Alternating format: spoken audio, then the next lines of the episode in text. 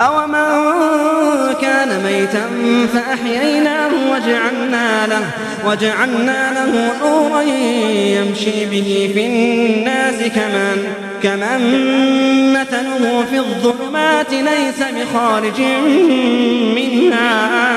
كذلك زين للكافرين ما كانوا يعملون. لن نحيا بالقرآن ونحن إنما نقدس أوراقه كقراطيس كما اتخذه اليهود قراطيس تجعلونه قراطيس تبدونها.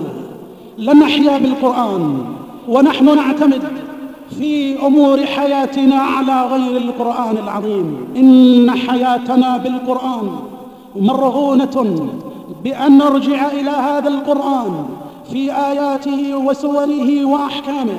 وكأنه يتنزل علينا هذه اللحظة. نتلقاه نعالج به مشاكلنا. في كل وقت وفي كل آن. في كل حادثة وفي كل وقعة.